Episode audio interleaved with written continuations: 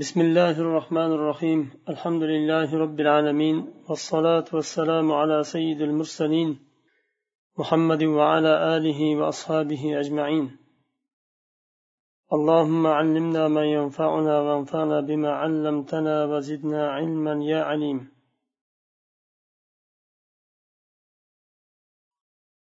خلفاء الراشدين لرنين tarixidan birinchi xalifa abu bakr siddiq roziyallohu anhuni hayotlarida davom etyapmiz. Bugun u kishini alloh yo'lida infoq qilgan qullarni tahrir qilish uchun sotib olib ozod qilishlik uchun infoq qilgan mollari va amallari haqida gapiramiz. Makkada da'vat oshkor qilingandan keyin makka mushriklarining ozorlari musulmonlarga nisbatan kuchayadi. Xususan zaif musulmonlarga nisbatan juda ham kuchayadi. Qullarga nisbatan cho'rilarga nisbatan va qarindoshlari va qabilasida zaif bo'lgan insonlarga oilalarga nisbatan mushriklarni ozorlari kuchayadi. Bilol roziyallohu anhu birinchi bo'lib abu bakr siddiq roziyallohu anhu u kishini sotib olib ozod qiladilar. Bilol hazrat bilol islomni qabul qilganlarida umayyat ibn halaf u kishining sayyidi jazolashni boshlaydi. Yo muhammadga kofir bo'lib lot bilan uzzoga ibodat qilasan qaytasan shirkka yoyinki o'ldiramiz degan nimada azoblaydi. Bilol roziyallohu anhu qurayshda bir qul u kishini na qarindoshlari bor na qabilasi bor na bir u kishini yonini oladigan bir insonlar bor. Holini so'raydigan yo nima uchun buni azoblayapsan? deb biladigan hech kimi bo'lmaganligi uchun u kishiga azobni eng kuchli azoblarni berib boshlaydi. Nafaqat bilol roziyallohu anhu boshqa qullarga ham nisbatan shunday azoblar qo'llaniladi. Qullarni johiliyatda makka hayotida johiliyat zamonida qullarni alohida bir fikri bo'lishi mumkin emas edi. Ular faqatgina itoat qilishligi va sayyidi tarafdan nima deyilsa shuni so'zsiz bajarishligi shart edi vojib edi. Agar o'zini fikrini aytadigan bo'lsa bu sayyidiga juda ham qattiq tegardi va kerakli jazoni olardi qul. Bilol roziyallohu anhu islomni qabul qilganlarida kesinki sayyidi mushrik bo'lib bilol roziyallohu anhu musulmon bo'lgandan keyin fikrlar muxtalif bo'ladi amallar muxtalif bo'ladi. U kishini qo'rqitib urib qiynab boshlaydi.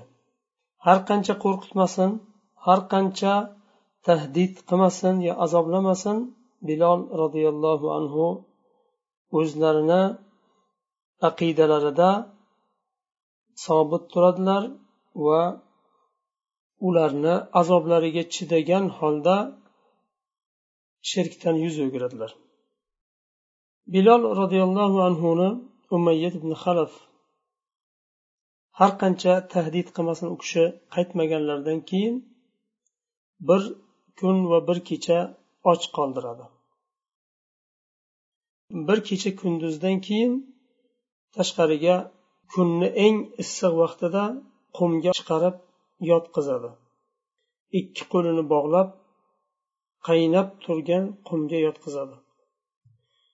Va boshqa qo'llariga aytadi bilol roziyallohu anhuni ustilariga katta bir toshni qo'yishni buyuradi. Ular bilol roziyallohu anhu ustlariga toshni qo'yadi. Bilol azobni ostida kunni issig'ida quyoshni ostida shu holida qoladi. Umayat halaf bu holatni ko'rib hech qabul qilolmasdi. Nima uchun bu darajada biloldan g'azablandi va bu qadar Э, bu darajada qattiq azoblashga qasd qildi. Chunki makkadagi johiliyat davri shunday vaqt edi qul o'zini bir mustaqil fikriga ega bo'lishi mumkin emas edi. Nima desa shuni qilishlikka majbur edi. Bilol roziyallohu anhu o'zi alohida sayyididan va qabilasidan alohida bo'lgan aqidani tanladi va shu aqidada sobit turdi. Qayt deganda sayyidi qayt deganda qaytmadi. Bu narsa umayyat ibn halafga juda ham qattiq va og'ir kelgandi. Shuning uchun u kishini shunday azob bilan jazolashda davom etdi. Bir muddat o'tganda kelardi umay ibn halaf aytardi yo muhammadga kofir bo'lib qaytasan allot va uzzoga ibodat qilasan yo mana shu quyoshni ostida o'lasan derdi. U kishi ahad ahad deb boshqa so'z gapirmasdi. Alloh yakka yagona degan mazmunda ollohni yakkalardi va bu degani ollohdan boshqa iloh yo'q degani allot va uzzo va boshqalarni inkor qilishlik ulug'iyatdan abu bakr siddiq roziyallohu anhu bilolni shu darajada azoblayotganini eshitib bilolni azoblaydigan yerga keladilar. Va umayyat ibn halafga aytadilar bu miskin bechorani haqqida ollohdan qo'rqmaysanmi? Qachongacha azoblaysan? Yetar endi deganlarida umayyat ibn halaf aytadi buni sen buzding endi o'zing qutqar deganda abu bakr siddiq roziyallohu anhu qutqaraman deydilar. Va umayyat ibn halafga bir fikr beradilar. Ya'ni menda biloldan ko'ra chaqqonroq va biloldan ko'ra ishga itoatga ustaroq va seni diningga shirk diniga qattiqroq bo'lgan bir qo'lim bor. Bilolni berman o'shani senga evaziga beray deydilar umayatni qarab qabul qiladi va o'rniga o'rin almashtirib olib bilol roziyallohu anhuni ozod qiladilar. Boshqa rivoyatda qirq uqiya kumush berib sotib olganlar deydilar. Buni sabr bilan sabot bilan o'lim ko'zini oldida turgan vaqtda ham dinidan qaytmasdan sabot bilan turib berganligi uchun alloh taolo tarafdan u kishiga bir hadya qilib berildi.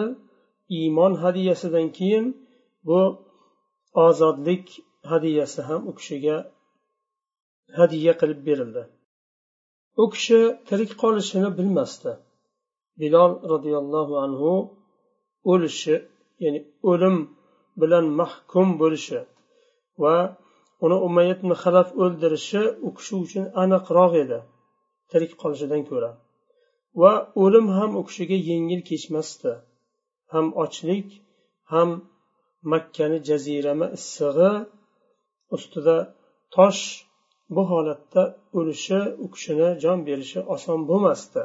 Lekin shunday qiyinchilikni oldida turib sabr qilib berishligi alloh taolo buni avvalambor abu bakr siddiq roziyallohu anhuni yuborib sotib oldiradi va ozodlik hadya qiladi alloh taolo o'zini fadlidan va karomidan. Bilol roziyallohu anhu zaiflarni ichida va qullarni ichida yakka va yagona sabr qilib bergan kishi hisoblanardi o'sha o'sha vaqtda. U kishini qancha azoblamasin yo'lidan qaytmadi. Dindan va to'g'ri bo'lgan aqidasidan qaytmadi. U kishi ozod qilinganidan keyin rasululloh sollallohu alayhi vasallamni lozim tutdi. Doim rasululloh sollallohu alayhi vasallamni yonlarida bo'lishga harakat qildi birga bo'ldi va u kishidan ta'lim oldi dinni. Abu bakr siddiq roziyallohu anhu bilol habashiyni ozod qilganlaridan keyin boshqa musulmonlarni ham azob ostida bo'lgan qiynoq ostida qolgan musulmonlarni ham sotib olib ozod qilishlikda davom etdi. Bu siddiq roziyallohu anhuni bir manhajiga aylanib qoldi va islom buyuklarini u kishi u vaqtda rasulullohni o'ng qo'llari hisoblangan u vaqtda emas islomni avvalidan oxirigacha u kishi rasululloh sollallohu alayhi vasallamni o'ng qo'llari hisoblandilar yordamchilari ham do'stlari ham rasululloh alayhi vasallamni hayotlaridan keyin vafotlaridan keyin xalifalari bo'ldilar. Abu bakr siddiq roziyallohu anhu zaiflarni ozod qilishlikka sarflagan pullarni islomda u kishidan boshqa biror bir kishi u kishi sarflaganchalik ya'ni qul ozod qilishlikda islomni avvalida u kishi qilganchalik hech kim qilolgani yo'q edi. U kishi qul erkaklarni ham va cho'ri ayollarni ham ko'pchiligini sotib olib sayyidlaridan e, ozod qildilar. U kishini ozod qilgan qullari qullaridan amir ibn fahira fuhayra. U kishi badrda va uhudda qatnashadilar. Ya'ni badr g'azotida va uhud g'azotida qatnashadilar. Va bir mauna g'azotida shahid bo'ladilar. Umma abis va zinnira bularni ham sotib olib ozod qiladilar. Zinnironi ko'zlari ozod qilinganlaridan keyin ko'zlari ko'rmay qoladi.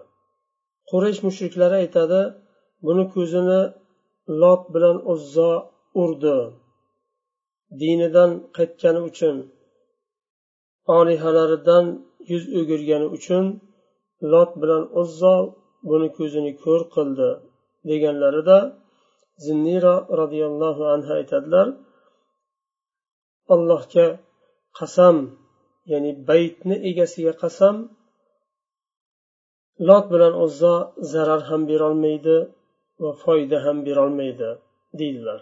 Shundan keyin alloh taolo u kishini ko'zlarini qaytaradi o'ziga. Nahdiya degan cho'rini ham sotib oladilarda ozod qiladilar. Bani abduddor qabilasidan bo'lgan cho'ri bo'ladilar u kishi. Va yana ikki cho'rini ozod qiladilar. Ularni sayyidi xamir qilishlikka buyuradi. Va qasam bilan aytadiki allohga qasamki men sizlarni hech qachon ozod qilmayman deydi. Abu bakr siddiq roziyallohu anhu keladilarda aytadilar qasamizdan qayting ya ummu fulan deb aytadilar. U kishi qasamizdan qayting va ozod qiling deganlarida o'zing ozod qil deb javob beradi abu bakr siddiqqa.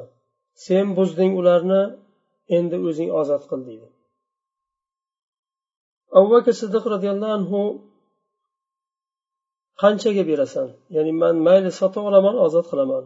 Qanchaga sotasan? deb so'raganlarida falon piston narx deb narxini aytadi va abu bakr siddiq roziyallohu anhu hech narxida talashmasdan tortishmasdan sotib olib ozod qiladilar. Abu bakr siddiq roziyallohu anhu qullarni cho'rlarni ozod qilganlarida narxida hech talashmasdilar.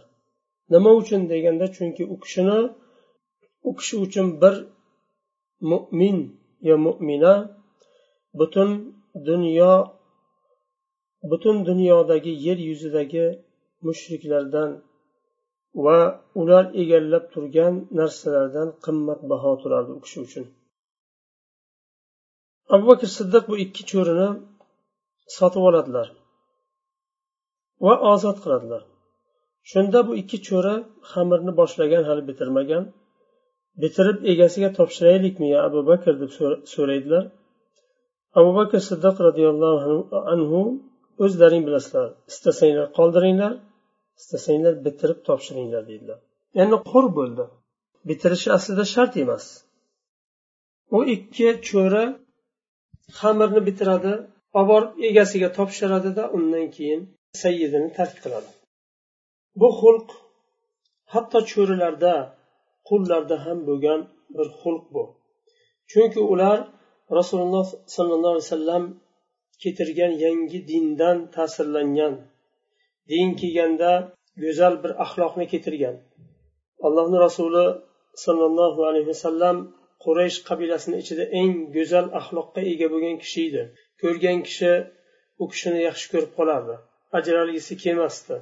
Shunday insonni qo'lida oz bo'lsa ham ta'lim olgan tarbiya olgan insonlar bular o'sha xamirni o'sha holatda tashlab qoldirib ketsa bo'lardi lekin o'sha mushrik bo'lsa ham bitirib olib borib topshiradida undan keyin ketishadi. Banu abduddor banu adi ibn kab. Banu adi ibn kab degan qabilani yonidan abu bakr siddiq roziyallohu anhu o'tayotganlarida bir muslima islomni qabul qilgan cho'rini umar ibn xattob roziyallohu anhu qiynayotgan bo'ladi. Umar ibn xattob uni qattiq qiynaydi. Uradi charchaganda aytadi men seni tark qilyapman charchaganim uchungina faqat. Bezor bo'lib ya'ni urib qiynab bezor bo'lganidan charchaganida borib biroz dam olay deb tark qilayotganda malol kelganidan shu charchaganimdan yana tark qilyapman sani degan umar ibn hattob roziyallohu anhu u vaqtda hali islomni qabul qilmagan vaqtlari. Abu bakr siddiq roziyallohu anhu bu cho'rini sotib oladilar va ozod qiladilar. U kishi hurriyat sovg'a qiladigan ya'ni cho'rilarni va qullarni sotib olib hurriyat sovg'a qiladigan hadya qiladigan hur qiladigan ozod qiladigan bir oliyjanob inson bo'lib tanildilar o'sha vaqtda musulmonlarni ichida qurayshni ichida. Abu bakr siddiq roziyallohu anhu juda ham ko'p mollarini qullarni ozod qilishlikka sarflaydilar va hech ham ikkilanmasdan sotib olib ozod qiladilar va hech narxiga talashmasdan sotib olib ozod qiladilar bu u kishini iymonini bildiradi u kishidagi mustahkam iymonni rizqdan qo'rqmasliklarini moli ozayib qolishidan qo'rqmasliklarini va alloh uchun ozod qilishlikdagi ajrni qalbidagi allohga nisbatan va diniga va rasuliga bo'lgan muhabbat boshqa narsaga dunyoga bo'lgan muhabbatga o'rin bermagan bir inson ekanini ko'rsatadi. Mana shunday aqidani ustida mana shunday samimiylik fidokorlikni ustida va go'zal axloqni ustida islom qurildi. Va rasululloh sollallohu alayhi vasallamni yonlarida shunday go'zal axloqqa ega bo'lgan insonlar tarbiya oldi.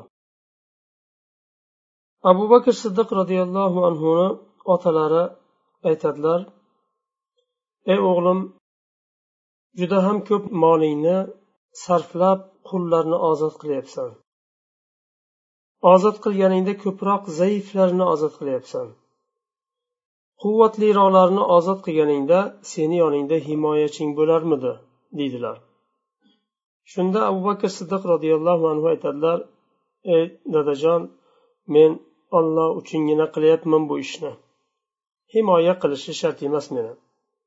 Olloh uchun qilyapman demak zaiflarini ozod qilishlik afzalroq degan mazmunda gapiradilar. Alloh subhanava taolo qur'onda layl surasida abu bakr siddiq roziyallohu anhuni sha'niga oyat nozil qiladi. فأما من أعطى واتقى وصدق بالحسنى فسنيسره لليسرى kim molidan bersa alloh yo'lida vattaqo va taqvo qilsa allohdan qo'rqsa husna husna bu risola rasululloh sollallohu alayhi vasallam keltirgan din Dinni tasdiq qilsa biz uni yengillikka muyassar qilamiz ya'ni jannatga muyassar qilamiz. Bu oyat qiyomatgacha musulmonlarni tillarida tilovat qilinib qoldi. Bu oyat ollohni kalomida oyat bo'lib qoldi. Allohni kalomi bo'lib qiyomatgacha musulmonlarni og'izlarida tillarida tilovat qilinadigan bo'lib qoldi. Chunki u kishi mollarini hech ham ayamasdilar. Hech bir narsani na mollarini na jonlarini ayamasdilar. Olloh yo'lida va allohning dini yo'lida dinga bo'lgan yordam yo'lida na mollarini va na jonlarini ayamasdan dinga samimiylik bilan xizmat qilardilar. U kishi bu qullarni ozod qilganlaridan keyin qullar alohida bir yangi bir hayotga chiqadi. Islom yangi bir aqidani keltirdi va ular qullikdan hurriyatga chiqadi. Va bu oldin haqqi bo'lmagan alohida o'zlarini bir fikrlariga ega bo'ladi. Va qaysilari da'vatchi qaysilari e, alloh yo'lida mujohid va shunga o'xshagan allohni bir askarlariga aylanadi. Bu ham hammasi nima? Abu bakr siddiq roziyallohu anhuni qilgan islomga qilgan xizmatlarini ba'zilari albatta u kishi butun hayotlari islomga xizmat bo'ldi va sahobalar qilolmagan boshqa sahobalar qilolmagan katta katta ishlarni ham u kishi qilib ko'rsatdilar islomda shu yerda to'xtaymiz kelasi darsda u kishini hijratlari haqida o'tamiz سبحانك اللهم وبحمدك أشهد أن لا إله إلا أنت أستغفرك وأتوب إليك